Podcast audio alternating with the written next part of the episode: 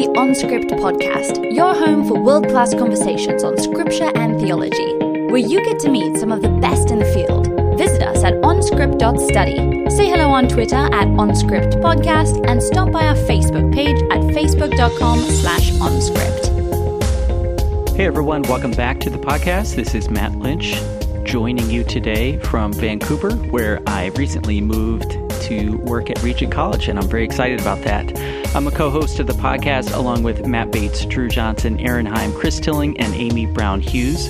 Special thanks for help from Ed Hatkey, who produces this, this show faithfully each week, to Rebecca Terhune for marketing and media help, and to James Steinbach for help with the website and development.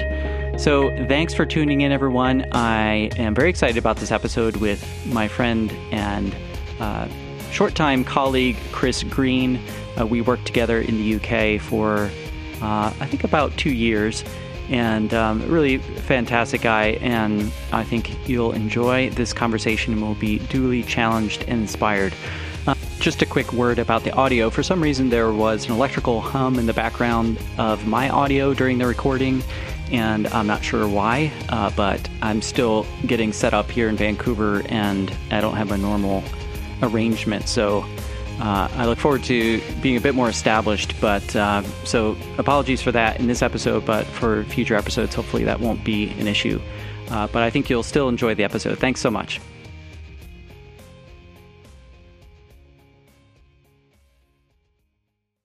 Hello, everyone. Welcome to OnScript, where we are keeping you off Netflix one episode at a time. My guest today is Dr. Chris Green, who is professor of public theology at Southeastern University in Lakeland, Florida. He's the author of several books, including Surprised by God, The End is Music, Toward a Pentecostal Theology of the Lord's Supper, and our book of choice for today, Sanctifying Interpretation. Vocation, Holiness, and Scripture, published this year in its new edition by CPT Press. Or is it even out yet, Chris? It is, yeah, Okay, ju- just okay. just now. Okay. Uh, he's also the author of Dope Boy Magic. I just, I just had to throw that one in because, uh, I know where cr- you're headed with this. yeah, yeah. When I, when I punched your name into Amazon, it came up. So, um, did Yeah, you write that? I did not. I Okay. did not. I, I obviously I'm jealous. I wish Yeah. I had written it, but Yeah, no. I know. I It, it, might fact. it might steal the show, you know, in book titles. But um, the end is music Oh. is yeah. All right, Chris, welcome to OnScript. Yeah, thank you. Glad to be here. Yeah, well, um, yeah, it's great to to uh, have you join OnScript. Um, I've gotten to know you a bit through teaching together at WTC, and uh, you strike me as someone where there there are multi multiple layers to Chris Green. Um, so it, it'd be great to uh, uh, if you could just introduce yourself a little bit to our listeners and um, just tell us a little bit about how you ended up studying theology. Yeah, I asked this question. I was on a podcast um, recently as a host, and I asked a friend, Dr. Chris House, who teaches rhetoric at Ithaca College, and he started eight generations back. oh wow! Yeah, see if you can beat that.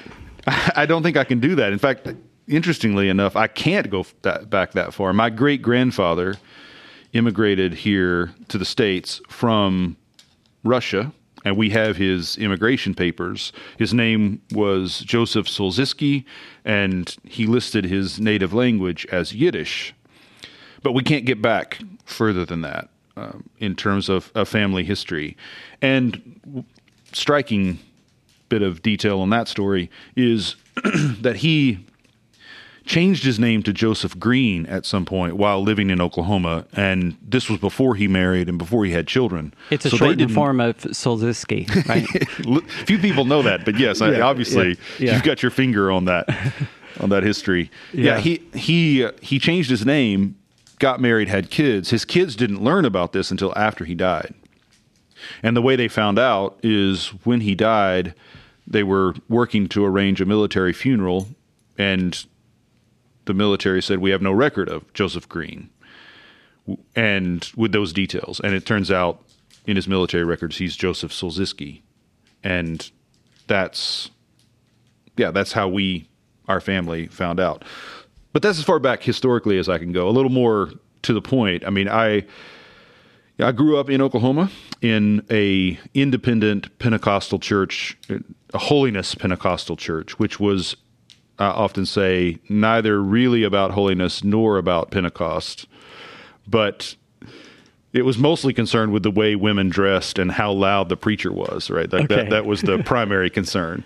Well, I mean, for some people, that's the, those are the markers of holiness.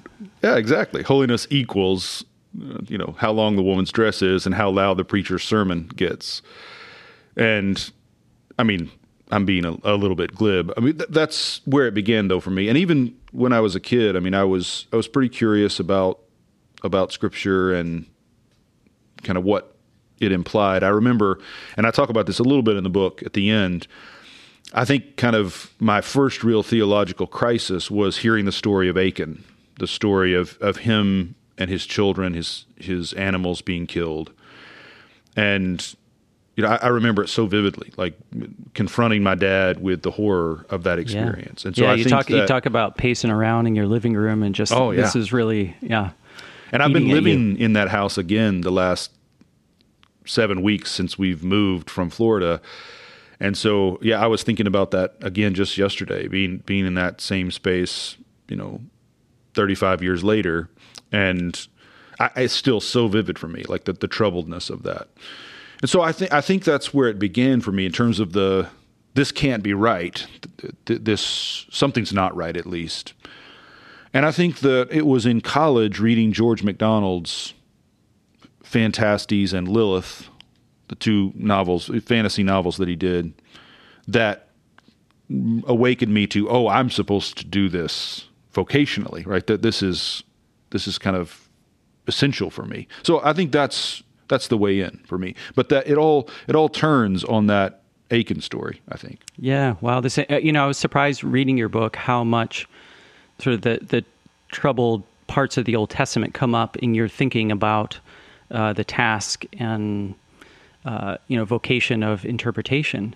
Um, and I and it's interesting because you talk about how the the struggle of interpretation is is actually crucial to what God is doing in Scripture in us, and and I've often talked about part of the reason I like to wrestle with the hard text with students in the classroom is because I see that as a as an opportunity for discipleship. So it was it was striking how um, resonant that was with me. Yeah, and I think I think it was you know, there's something about that original experience with Achan. I, I, guess this is probably too simple. I mean, we're we're not always the best narrators of our own stories, but I think I think for me, you know, the the troubling parts of Scripture have always been the ones that have kind of moved me to respond for whatever reason, right? So I, I do I think you're right. I mean, one of the this is the second edition of the book. When I wrote the first edition, one of the first readers of it is a dear friend of mine, Ricky Moore, who teaches Old Testament and particularly the prophets. And that's one of the things he said to me after reading that th- those years ago, that he was struck by how concerned it is with the Old Testament and how eh, he was taken off guard a bit by that. And, and that wasn't really conscious on my part. I didn't decide to do it. I mean, I think that's just my story. You know, it just happens to be what what my attention's drawn to. Yeah, you mentioned George MacDonald. That's another point of contact with my own journey as well, um, because I can remember um, in high school, it wasn't necessarily that I was having challenges around violence in the Old Testament, um, but just struggling to find a, a, a, way of engaging with my faith that was um, meaningful. And uh, a, a friend of mine, actually a Sunday school teacher, pointed me to George MacDonald, and and it was his it was uh, in particular the Curate's Awakening. Uh, I don't know if you ever read that one, but I haven't um, read it. But yeah, I mean, I, am familiar with some of his, you know, the the Curdie novels and that stuff. So um, it, it's I'm familiar with that world, right? The way MacDonald writes and kind of the kind of realities he creates. What about that novel hit you? Two things I think were first of all the idea of the intellectual uh, and spiritual awakening combining um, together in a young person. So that that was something I longed for, and I didn't really even know it. Um, and and then secondly, it was MacDonald's attention to the theme of the intersection of justice and mercy in God, and that those two things are never separate from each other. And this is something he he comes back to at multiple points, and that that I found that just fascinating and and compelling. And it was something that you know that's something you can work through and work on your whole life forever. That's exactly right, and, and that that's exactly what it was for me too. The I was just talking with with a friend a couple of days ago about this very point. He asked about MacDonald, and I said, you know, I said if you imagine, you know, this gi- giant vault with all of these locks, you know, I think that the first the first click that started unlocking the locks for me was justice and mercy are identical, right? That, that justice and mercy are one in God. And theologically, when that clicked, right, it's just the, the locks started unlocking one after another. And I think they still are. I mean, I still feel like whatever new insight I come to, it, it resonates with that, yes, of course, justice and mercy are one in God. And I think that is, yeah, that that's basic to me, not only in terms of my story, but also in terms of the, my theological commitment. I think that's right at the heart of what I believe about God, and therefore believe about everything that is entailed in that. Yeah. So so then when you come back to as an adult the story of Achan, what what new angle do you have or ways of wrestling? So if, if you were to talk to a young Chris Green who is struggling with the story of Achan, which, if people aren't familiar with it, this is where Achan steals uh, goods that were supposed to be um, reserved only for God uh, when when the Israelites destroyed Jericho, and he and his family and his animals were all stoned to death uh, because of that. So, very challenging, troubling passage. What what would you say to young Chris Green who's pacing around wondering what to do? Well, I mean, one of the things that is really important to me is to say first it's good that you're troubled, right? I mean, this is for me the the decisive shift is what if the troubledness I feel when I read scripture is what I'm supposed to feel, right? What if this isn't precisely not a sign of my rebellion or my lack of understanding, but a sign of my yieldedness to God and that I am understanding what I'm supposed to understand, at least at this point, right? To be moved toward something else, right? So I, I, I think pay attention to that troubledness and ask what's it arising from? I mean, what particularly are you troubled with? I mean, what what do you find so frightening or terrifying about it? What what is the source of the trouble? And let that kind of lead you into prayer and reflection and conversation, right? So th- I, I, think the first thing is don't be troubled by your troubledness, right? And I, I think at least the Christianity I was raised in, any sense of troubledness was a sign that something horrible had gone wrong, right? That and I, and I we could get into why I think that is. The short answer would be I think that we the Christianity that was shaping me was mostly concerned about keeping the conscience quiet. And so troubledness, of course, was all the same, right? If if the if the only goal is to keep your conscience quiet, then whatever is troubling you is is beside the point. That you're troubled is enough um, to to be frightened by. So I I think it's important. At least it was important for me not to be troubled by my own trouble. Right to to let to let let myself be upset with God about what was said, and and then carry that into conversation and prayer.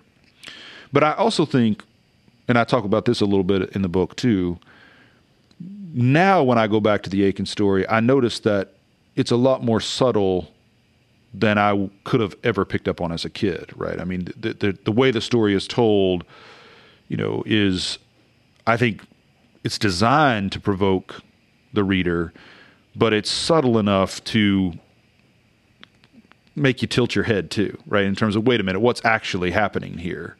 And of course, that was lost on me as a kid. So I think I would say don't be troubled by your troubledness and learn to pay attention to what the text is actually saying. Don't jump too quickly to assuming that you know. Pay attention to the details, to what's not said, as well as what's said, and and ask, wait a minute, is it really saying what I think it's saying? Mm-hmm. Mm-hmm. Yeah, so I, think, I think I would start there. Yeah, no, that's really helpful. And and I always say that you first have to establish what what the text is actually saying, so that you're not responding to the wrong the wrong problem, right? So if you if you're trying to work out, okay, what's my approach to dealing with challenging texts in the in the Bible, Old Testament, whatever, you have to first hear them on their own terms. So that's let, us talk about um, kind of the central argument in your book, Sanctifying Interpretation. So you, you write that the most central claim of my argument is that God does not intend to save us from interpretation, but through it. And then you um, you go on to say that interpretation can be uh, soul harrowing and purgative. So, at, at the risk of, of, just asking you to recap your your book, um, how is this so that God intends to save us uh, through interpretation and not from it? Well, this this goes back to, you know, I think in a lot of ways, a a reaction against, ho- hopefully, a breaking free of the diseased forms of Christianity that that I encountered. I, I think just as we were motivated to ease conscience or keep the conscience quiet, I think we also were like many evangelicals in the states, and, and I think globally too, but perhaps especially in the states, we were pressing for ever greater efficiency and simplicity, right? Like that we we just wanted things to be as simple as they possibly could be. And because of that, and because we wanted efficiency, and because we wanted to avoid pain, right? So, I mean, there, there's a lot at play there, but our our kind of avoid our pain avoidance, our addiction to simplicity, our ambition for efficiency, all of these things made it so that difficulty was a sign again that something had gone terribly wrong. If something was difficult, you were you were failing in, in one way or another, right? And what I've come to believe is that difficulty is not in and of itself bad for us. That, in fact, one way of putting it is that I think difficulty is not a result of the fall, theologically speaking. Difficulty is built into the the nature of things for our good, for our development. Right. So I think you know Irenaeus's kind of soul forming world. I think is half right. I think what he misses is the ways in which the nature of things is is bent by sin, by what evil has done to it, and the way that we are bent. But I think his essential insight that God means for us to be formed through difficulty, I think is right. So I would say something like suffering is a result of the fall, but difficulty is not. And we need difficulty to be formed, right?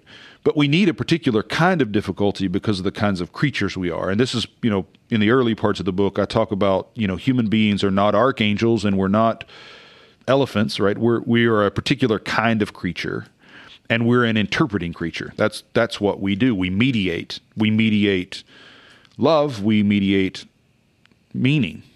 And we you know, in classical theological terms, you know, our our rationality is not like the angels or like the beasts, right? We are we have a particular way of knowing and making known what we know, and that is interpretation, right? We we translate and interpret, and that it's difficult is good for us because it's in that difficulty that our skills and sensibilities are formed for interpreting more faithfully and mediating more fully what what God means to mediate through us, right? So I think those are the kind of theological commitments I'm working with, right? That we we share in Christ's mediation of all things as human beings. And the more like Christ we are, the more faithfully we mediate. And in order to become like Christ, we need the difficulty of the interpretive process. So that Scripture then becomes this kind of gift of difficulty to us, right? Uh, it's it's it's a troubling gift, but it's it's moving us to good trouble. Yeah, yeah. I, the the phrase "good trouble" came to mind as I was reading your book, and you were. Uh, I don't think you used it, but it, I don't. But I should have. Um, yes. Yeah, yeah. um, so, you know, I was talking with a friend the other day about the immediacy of Scripture as well, and and so at the other end of the spectrum, you so you're you're talking about the sort of struggle of interpretation and that that's a formative process and and an important one in our own spiritual growth and maturity. There's also um, I, I suppose people could raise questions and say, well, I feel like Scripture speaks immediately to me and into my life, and and that that you're you're kind of putting uh, wanting to sort of put steps and barriers in between the immediacy of Scripture that I experience. What would you say in response to that? Well, I, I do think that I, what I don't want to do, and I hope this comes clear in the book, is is some kind of I don't want to institute some kind of method. What I'm trying to do instead is suggest that let's not run from the difficulty. So I'm less I'm I'm not proposing, at least I don't want to be proposing some kind of hermeneutical approach that if you just do this, then it will yield the right results, right? I don't I, I don't want this to be some kind of technology. It's more of a kind of pastoral theological response for people who struggle with what scripture says, right? And to say, wait a minute, don't don't be troubled by your troubledness, right? Like that's it's good.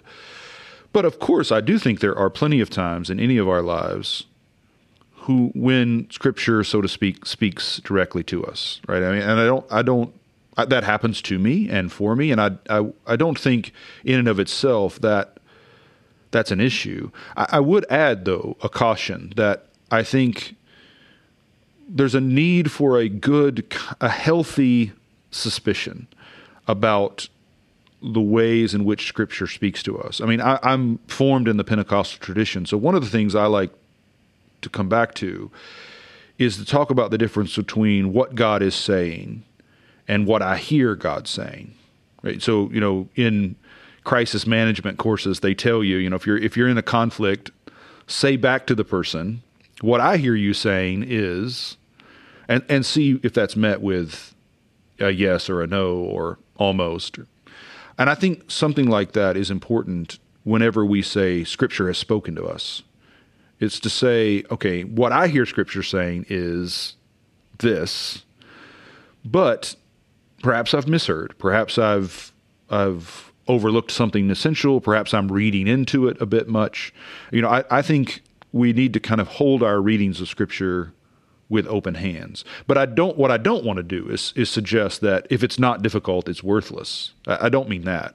I, I, just mean I think it will often be difficult, and you shouldn't mm-hmm. be frightened by that. Mm-hmm.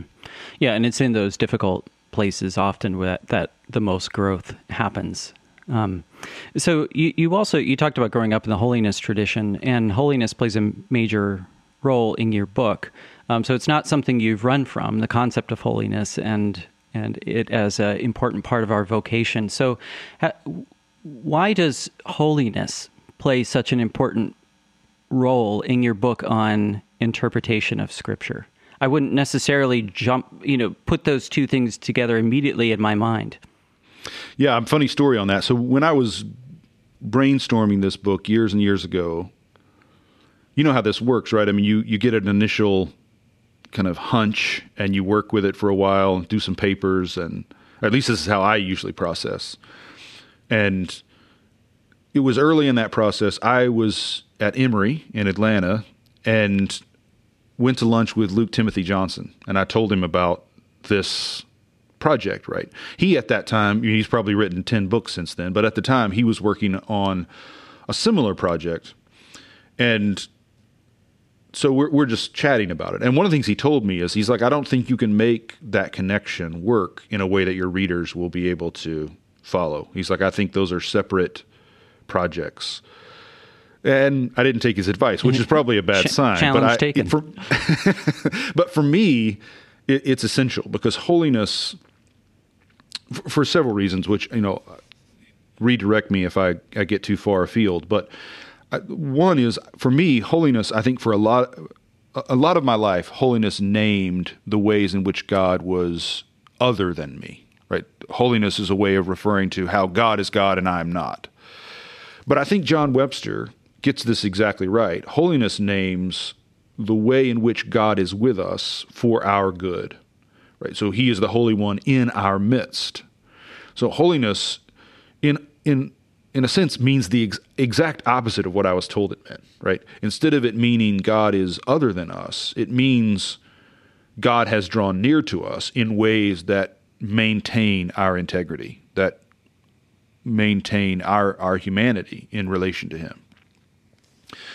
So I think it's pretty clear, I hope it is pretty clear, that in the book, what I'm trying to suggest is if our calling as human beings is to be mediators of the holiness of God to the rest of creation, then everything depends on the character of that God, the character of that holiness, both for what we should expect to find in Scripture and for what we should expect the process of reading Scripture and performing Scripture should look like. And and I don't think, and this is what I told you know Luke Timothy Johnson all those years ago is like for me, I don't know how to think about any project without it coming back to the question of the nature of God. Right? I mean, I think it's it's always about that at some at some level.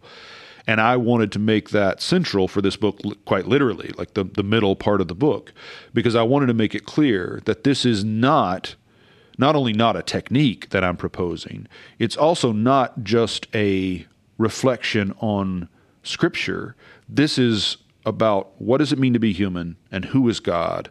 And without thinking about those things, we can't answer what Scripture might be or should be. Right? Uh, we have we have to come back to which ultimately, of course, that's Christology. Right? What does it mean to be human and who is God? Is the Christological question. But it's it's in the doctrine of the holiness of God that I think we we catch a glimpse of how those are related and interrelated in Christ. And the last thing I'll say about it for now, unless you want to push me further, is that I one of the things I'm critical of early in the book is evangelical tendencies to kind of slide divine characteristics into their accounts of scripture, right? So that suddenly what we're saying of scripture is what we should be saying of God. And I wanted in the book to make it clear that I'm trying not to do that, right? I'm making every effort to say, these are the things we say of God. And therefore, these are the things we say of Scripture. But we can't elide that difference, right? We can't simply say, because Scripture is God's Word, it shares God's attributes in some kind of flat way, which I know, you know, any careful theologian would would avoid that. I mean, I mentioned Webster already, who who does a good job of making that distinction himself. But at the popular level, that gets lost a lot right? And especially the second edition of the book, I'm writing with pastors and laypersons in mind. So I think one of the things that kind of troubled, no pun intended, the first edition of the book is that I think that what was motivating my writing was very much a concern for popular Christianity. But the way I wrote the book was too academic. And so what I've tried to fix in the in this, and I don't know um, if I was successful or not, but what I try to do is you know take out the languages, take out some of the jargon, add some examples, right? Try to find ways to make sure I'm communicating with the people that are I'm actually trying to speak yeah, to about yeah. these things. Right? Yeah, I can confirm that there was no Latin in the book, at least that I remember. no, um, there should not be. Um, yeah, it's you know going back to the concept of holiness for a moment. I appreciated your attention to like two potential errors regarding holiness. One of them is that it drives a wedge between us and God. That God is just other and therefore not near to us, um, or not relatable. Uh, and then on the other hand, we we become so holy, you know, as the sanctified people that it it drives a wedge between us and the world. And so that's that's the other side of it is the vocational aspect of the the priestly role that you talk about uh, for uh, for Christians. Could you just talk a little bit more about uh, us as priests and how that plays into your understanding of Scripture? Absolutely, and and this is, you know, back to the point about Christology, right? That what we're what we see in Christ is not only that God is near to humanity, indeed God is human, but that living that human life, he lives it in the company of the sick and the the wicked and the broken as well as the pious and the self righteous, and so on. And I, I do think we've made those two mistakes, right? We've we've made holiness about God's otherness from us or our otherness from others, in part because we've tried to define holiness in relation to sin, right? That that holiness is sinlessness, and and the heart of the central part of my book is no holiness is the character of God revealed in Jesus Christ, and to be holy then is to be drawn to Christ, and to be where Christ is is to be with Him in His ministry to those in need, right? Which is, you know, part of what the the doctrine of, of baptism is is about, I think, which I sketch in the first part of the book, right? That to be baptized with Christ is not, as our colleague, or at least for a little while, our colleague Bob Ekblad puts it, you know, Christ is not baptized in the way that Israel is baptized, right? Israel passes through the sea and Pharaoh is drowned in it. But Jesus is submerged in that same water, right? Like he goes down with the damned. And that to be holy then is to be able to share that with him right to, to to share in his holiness is to share in what it is that makes it so that god can be with us in ways that are good for us in spite of ourselves right so the the the call to be the holy people of god is a missional call it, it's not it's not something we have to overcome to be missional. It is it is what it means to be missional to be to be drawn to those in need.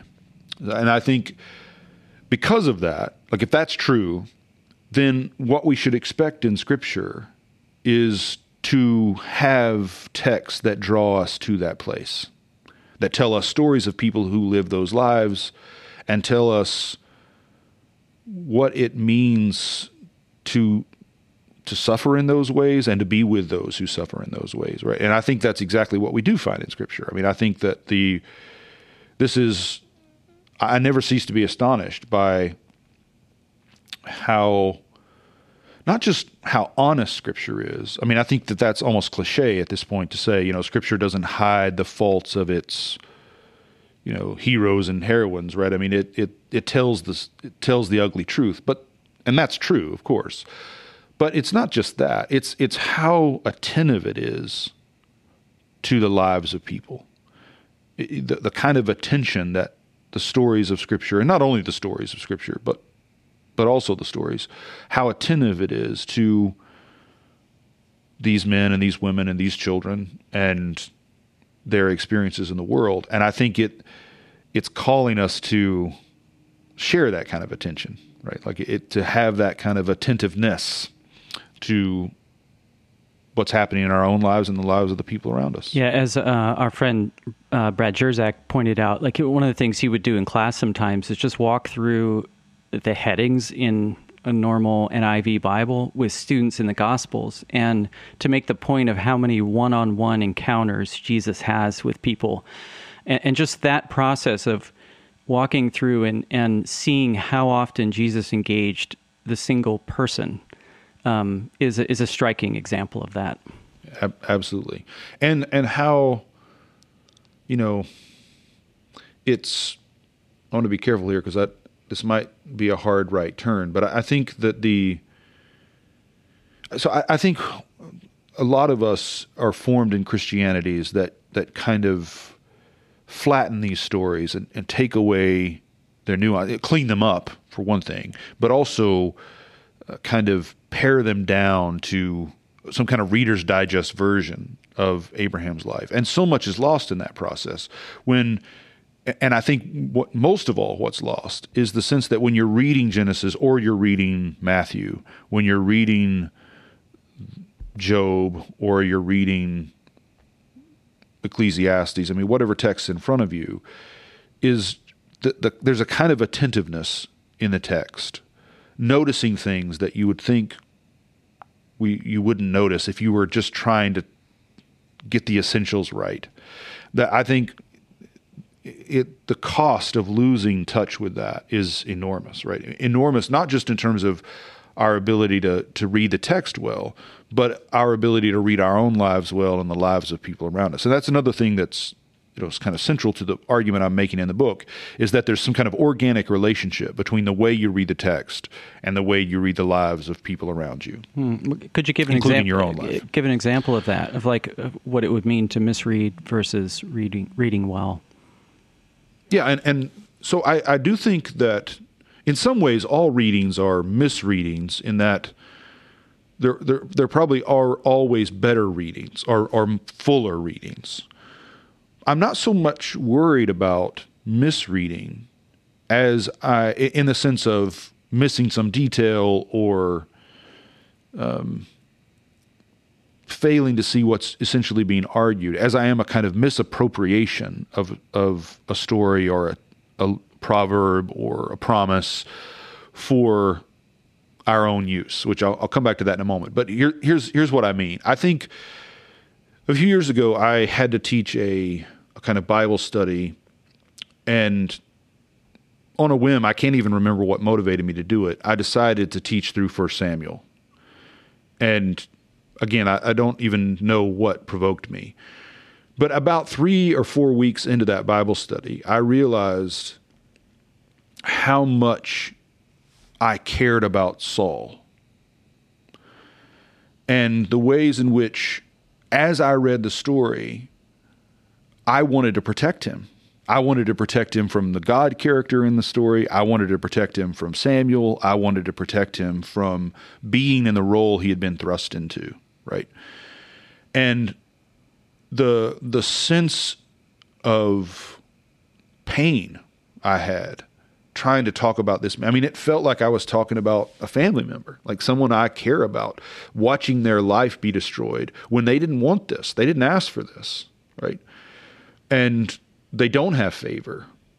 And I, I, I think that what was happening, right, oh, as I started to reflect on it and pray about it and talk about it with with some of my mentors and friends, what they suggested to me is, well, God is doing something in your life right now, right? Kind of bringing your attention to souls around you, right? People around you who are, you know, others see as destructive and rebellious and, you know, not worth their time. And God is kind of attuning you to them, right? So uh, th- I think they're the ones who made that connection for me that, right, there's a way in which as God is shaping me, it shapes the way I read the text, and vice versa. Right. One of the ways in which God shapes me is is I'm reading the text. Right. So I think I think there's a way in which the narrator wants us to feel that way about Saul, but I think part of the genius of Scripture is that story reads differently depending on who you are, depending on when you're reading, and I think at that particular time in my life, given what God was doing in my life, I was drawn to Saul in a particular way. If I read it ten years from now, I don't I don't know what to expect. Yeah, but I think yeah. I still will notice the ways in which the story yeah. is attending to Saul's life, Sure. but I don't know where my affections. Yeah, lie. yeah. At some point later, you might be like, "Get him out of there." He's got Saul's got what to go. do? Get rid of him. Yeah. Right. Well, and, and yeah, absolutely. Right. I mean, I, I think I exactly right. I mean, I think that that's we have to be open to at least other good readings that might come. Yeah, one of the things I appreciated in your book was the way um, you, you brought up Jonathan Sacks, whose work on Genesis I've I've really appreciated, and how he points out that Genesis as a narrative fosters a kind of empathy with figures like Leah and Esau and Hagar. You know, and it's and, and you're not meant to mute that as a reader. You're not meant to sort of cauterize that sense of empathy with the outsiders, even if they are in the story rejected by God in some way. Right. Well, I think the most controversial claim I make in the book, I think, is that the God who is authoring these texts, the God who's inspiring these texts, is not simply identical with the character God in the text, right? That what the character is doing, the character named God in the text is doing, is not always simply a, a, a trustworthy reflection of what God the writer, God the author, God the inspirer is doing in the text, right? And I, and I, I mean, I know that's you know a controversial claim to make, which I'm happy to get into, but I think that to this point, I mean, I, I think what I heard when I heard Jonathan Sacks say that, and I and I heard him say it before I read it. Was it was a lecture he did at Duke years ago, and I guess when he was writing the book. But anyway, in, in that lecture, he said it a little bit differently in the lecture than he did in the book. And in the lecture, what he said was, What makes you think the writers of these texts aren't purposely moving you in those ways?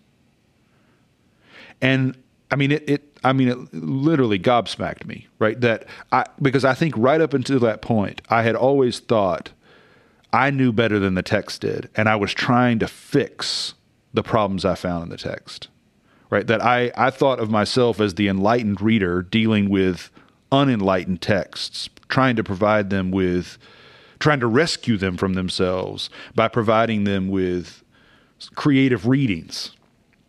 And as soon as he said that, I realized, first of all, my own sin and foolishness, the, the arrogance of that.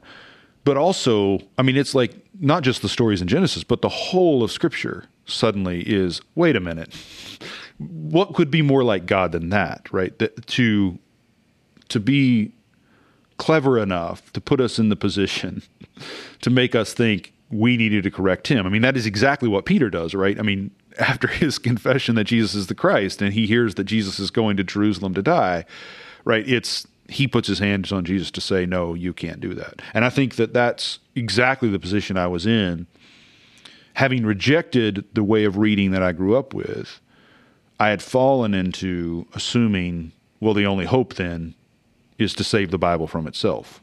And right, right, to, to kind of stand against the Bible, yeah.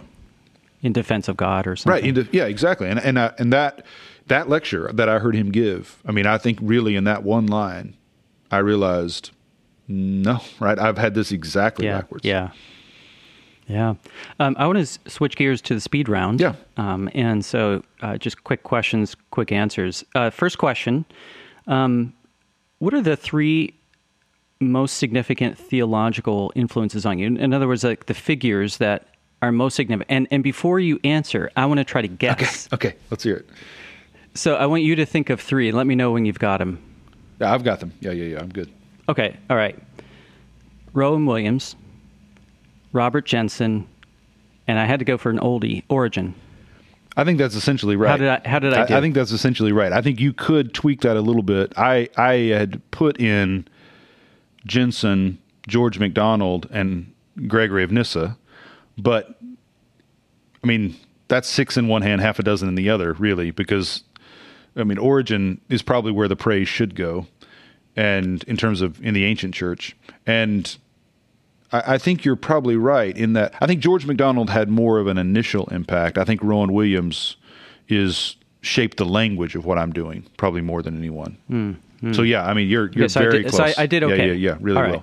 well. Um, so I use the uh, random word generator uh, to to come up with a, a word, and then we're going to do you're going to do a book review.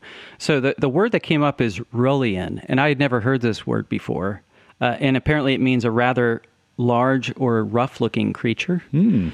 Um, so I, I, put that into Amazon then, and, and the book is called The Pentland Rising and Rullion Green. So interesting, Green. Yeah. Um, so how how many stars do you give the book, and why? I like the Pentland Rising. Um, so I'm, I'm gonna I'm gonna guess this is like a four, three and a half to four star book, with a great concept, not necessarily well executed. So okay. you know, yeah, this is this is enough. a great idea someone had. Yeah. Didn't necessarily yeah. have the skill to pull it to, off. Yeah. Need to polish the language yeah. a little bit. Okay. Uh, what's the most significant book in in theology in the last fifty years? Oh my goodness. I think that you know, I don't think there's any one right answer to that because it's going to depend on context. I'll tell you a few that jump to mind. I know this is the speed round, but I, I think Bonhoeffer's Ethics is that last fifty years close? Maybe not. Mm, probably a bit it's older, older than that. Yeah, yeah. Um, yeah, that doesn't count. Last fifty years, I. I think Willie Jennings' Christian Imagination is going to have a huge. It's going to. I mean, he. I, I heard him um, on the podcast, you know, a few months ago. I, I think that's not just because of the book, though that's a largely, I think, because of him and who he is in this moment. Right. So I, th- I think that's that's at least part of the conversation. Yeah, he's definitely a voice to listen to. Um, what uh, Pentecostal theologians should we be reading? Besides I would yourself. say, well, some people wouldn't, won't even let me count. Um, depends on which Pentecostals you ask. Uh, I, I, there's a lot of really good Pentecostal theology that's being done right now. I mean, one um, one person I would suggest is Rickie Moore, who's an Old Testament scholar who's never been widely known in the academy, although he and Brueggemann are good friends, and a lot of um, there's been a lot of fruitful dialogue between the two of them, and and Brueggemann is, I think, as indebted to Rickie as Rickie is to him. Um, so I would I would definitely look look at his work. One of his students, uh, a woman named Casey Cole, who's still not quite finished with her PhD, she's doing work on judges and kind of what she calls orthopathic readings of judges, I think are really important. But you know, I I, I really talk myself into a corner here because it's there really are a ton of young and some not so young Pentecostal theologians that, that people should be listening to. But I, I would start there. Okay. Um, so this is this r- section of the speed rounds called "Is it in the Bible?" So I'm going to read you three quotes, and you have to tell me which one is in the Bible. Okay. Okay. All right. So first, first um, set of options. Uh, God helps those who help themselves. Every day may not be good, but there is something good in every day. Or, the fear of the Lord is the beginning of knowledge. Well, of course, it's the latter, but it it is. Uh, well, I'll let you keep asking the question. I'll, I'll hold my comment to the end. All right. Okay. Um, uh, number two. Um, for every minute you are angry, you lose 60 seconds of happiness. All right. I bet you're thinking that's in Proverbs. All right. See, okay. Second one. Uh, see yourself living in abundance and you will attract it. Or three, vanity of vanities, says the preacher. It's my favorite text in the Bible, so of, of course I know this one. Is it the 60 seconds of happiness? exactly right. I have I have that tattooed Okay. on my body right. in two places. Um, yeah. Uh, you're doing pretty well. Who, who says theologians don't know their Bible? Um, everyone okay. says that. Literally everyone. Yeah. Yeah. All right. Uh, the third set of options. Okay. There is no way to success. Success is the way. Uh, second one. The only limits in life are those we impose on ourselves. Or three. There is a way that seems right, but in the end, it leads to death. You found so many of my favorite scriptures. I'm not sure how you did this. Um, I, I what's the source of the first one there? Success is the way. Um like a, a meme Oh, on nice. a, a quick Google search on quotes about success. It sounds like somebody did a mashup of like racist Confucius quotes with a Trump book. it's oh my gosh. Oh my gosh, you, you you're prophetic. Hold on a second here. All right, because my next section is called "Name the Poet." Ah. I'm not kidding. I'm not kidding. Listen. All right, you have to tell me who the poet is. My whole life is about winning. Everyone knows that. Another tattoo I have. Uh, okay, all right. Uh, the next the next poet, uh, a poem. It's a, a little poem called "Live Like Kings." All right, you have to s- identify the poet. I am really tired of seeing what's happening with this country. How we're really making other people live like kings, and we're not. Oh, Name the poet. I I'm just blown away by your performance of that. I, that. I hope if if nothing else is heard in this podcast, I hope people hear you read that. I, I have no idea who that could be. Well, th- that's that's from um, well, the book is called Bigly, Donald Trump in verse. Oh, there's an entire book dedicated to this. Yeah, yeah, yeah. And, and there's also a book called "The Beautiful Poetry of Donald Trump," where they take his tweets and, and they do mash them up into Oh, uh, my um, gosh. uh, like into verse. Who knew? Yeah. Wow. Yeah. Um, so, all right, uh, what's one idea in theology that you think needs to die? Come on, Chris, speed round. this is fast. You have no idea how long this normally takes me. I mean, I, I I'm literally not sure where where to start. I mean, I, I think I think I would start with this since we're discussing it, this idea of holiness as sinlessness, right? That that that that, that God hates sin so much that he's repelled by it. I mean, I, I think the I'm very much shaped here by. I, I got in a lot of trouble once.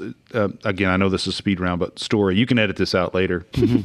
No, I- we'll keep it. We keep stories in. I was asked to preach at this church on holiness. And it was a pretty large church. I went and gave the sermon. And the response in the moment was terrific, but the pastor wasn't present when I gave the sermon. uh oh. And when he heard it later, he was just so overwhelmingly troubled that he replayed the sermon to his church live. Like, like you know, he, he played the video while he was in the room and then would pause it to correct what I was hmm. saying, right? But the, the An- annotated Chris. exactly right exactly a refutation of what i had said but what i argued in the sermon and what i would what i still stand by is that you know god hates sin only because of what it does to us like that there's nothing that sin is nothing to god except insofar as it damages us and so this notion that salvation is about god having to deal with sin because he's put off by it in some way is just yeah need, that that needs to die Yeah, yeah, I can I can get on board with that. Is there not a sense of paradoxical otherness inherent in the idea of holiness? So, so not an otherness that would remove God from us, but an otherness that would transform us. yeah well it's it, it's an otherness in identity right? It is it's that god can be with us without being altered by us or altering us in some violent way right? Like that there's I mean, one of the things i'm committed to theologically is that god cannot do violence. Not that he chooses not to but that because of who he is because his nature is what it is it, it, it's impossible for it's as impossible for him to do violence as it is impossible for him to lie. And that i think is what holiness names right he can be with us it doesn't violate and and he himself is not violated Would you say it also sort of transforms though in the process? So so like that.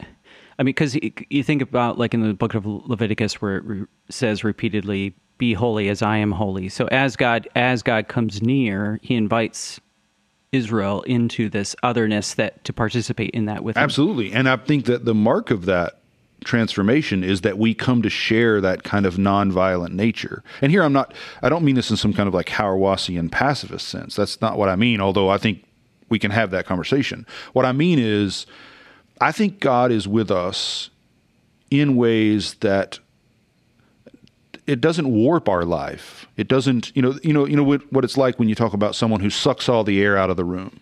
Like God is literally infinitely the one who breathes air into the room. Right? Like God's presence does not warp things. They don't bend around him, right? Like God establishes things. And to be changed, to be made like God is to become that kind of person, to become a kind of non-anxious presence with others so that their lives aren't warped by our nearness, right? That when we're in the room, we're not sucking the air out of the room, right? And I think that, so yes, I couldn't agree more. I mean, I think that's exactly what holiness does to us.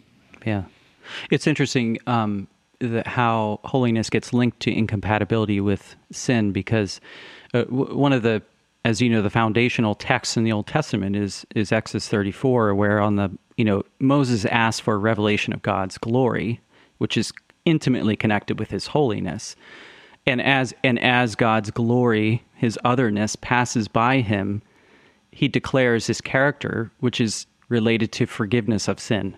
So, so part of God's otherness is how the lengths he goes to to forgive sin, you know, and and, and to to deal with that. And so, I think it, it's a moving toward sinners and sin in a way that's that's not just leaving it alone, but is transforming that to, as you say, kind of establish us in our full humanity. Right. And I think that's, you know, it's lots of people have made this connection before me, but the ways in which Jonah picks up that story hmm. Hmm. when he hears God say, Go to Nineveh and tell them in 40 days I will overthrow it. I mean, you know, there's this asymmetry in what God says to Moses about, you know, I will show mercy for a thousand generations, right? But I will not, I will not let the guilty go unpunished unto the third and fourth generation. And there's that that asymmetry suggests something that Jonah recognizes right away, and that is, you know, God is always going to err, so to speak, on the side of of mercy. And so, I mean, I, I I'm with you. Yeah, he's like, I knew you were going to be like that. Exactly. Um, I, I have a question about Christocentrism. Um, and, and you talk in your book about Christological readings of the Old Testament. And, and this is something, as an Old Testament scholar, I, I've always struggled with um, because there's a kind of Christological reading, and I don't think you're suggesting this, but just help me work through it. um, uh, there's a kind of Christological reading that's an overreading of the text, where all the things we know about Jesus, we go and we find them in the Old Testament, such that the Old Testament doesn't tell us anything we didn't know already. So, so ha- what is a Christological? What's a fruitful Christological reading of the Old Testament versus a, an overreading or a flattening or you know muffling of the Old Testament? This is a great question, and I, I'm not sure I deal with this well enough in the book. I certainly have more I want to say about it. So, if nothing else, thank you for that. I one is I, I think I think we should be troubled by the anti-Semitic history that that marks the Christian tradition, and we do need to be careful here. You know, I remember it's a famous essay, but you know that I can't remember the author of it, um, talking about planting Christian trees in Jewish soil, right? That we're we're essentially there's there there's a way of reading the Old Testament Christologically that that can be violent, violent to texts that belong to the Hebrew people, to, to the Jewish people, and I think I think we need to be careful about that. At least at least not move too quickly to that, right? Uh, so I think that's that's a concern. I think there's also a way in which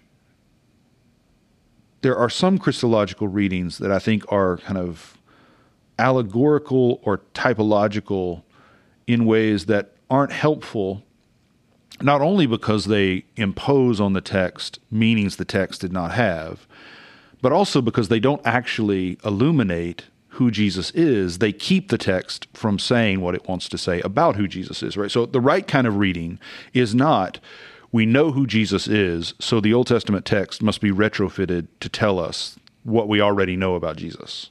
Like that's not helpful, right? What we need to do instead is to say somehow these texts do reveal Christ to us, but we can't know beforehand how. And they're speaking to us. We're not dictating the terms to them, the, t- the Old Testament texts, I mean. So, Christological reading that is kind of predetermined is, I think, problematic, right? Now, I say that. I mean, there's nothing I'm going to read in the Old Testament. You know, so, so for instance, like the, the, the genocide texts or uh, herem texts, I, I am committed to Jesus is the full revelation of God, and therefore these texts cannot mean what they seem to say on their surface, right? What they seem to say on their face. But I think if I stopped there, it would be inappropriate. Like that's that's premature. I think the next step has to be okay, somehow Christ is speaking in these stories which seem unworthy of him, that seem at odds with him. But he's trying to teach me something in these stories, trying to teach us something.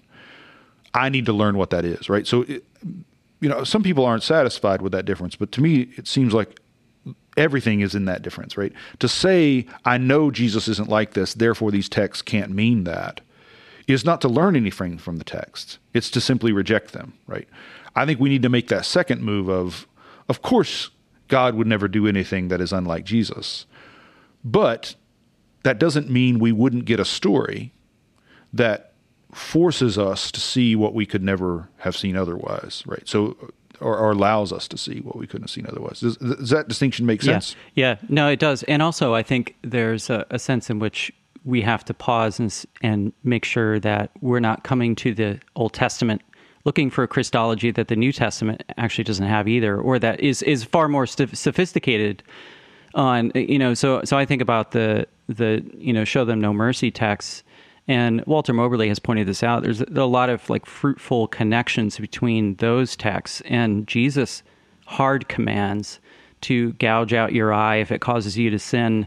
Um, uh, to to to to you have to to follow Jesus. You have to hate your mother, father, sister, brother. To, to be loyal to him, so so you know th- those those kind of hard calls to discipleship that are meant to jolt, to disturb, and provoke us. And then eh, you know so so knowing jesus helps us kind of go back and think like is there any resonance here between these? Right and and i i do think for me i would rather be troubled by the text. And and I, I mean i have good friends who who make other choices and i understand i'm sympathetic to their reason right? But you know i'll give you two examples. I mean in the old testament when we run up against the the texts uh, show no mercy texts I have friends who would say, you know, that was Israel's understanding at the time. It's reflective of a, a stage in the history of God's progressive self revelation, but now it, serves only as contrast, right? We, we yeah, have it only, foil. It's a foil yeah. for what Jesus actually teaches. I, again, I'm sympathetic to their concerns, and I think I understand the reasoning, but I, I reject that outright. Right? I, I think those texts speak to us with the same kind of authority about Jesus and in Jesus' name as the Gospels do. Like I don't I don't hold to some kind of you know play the Gospels over against those texts hermeneutic, right?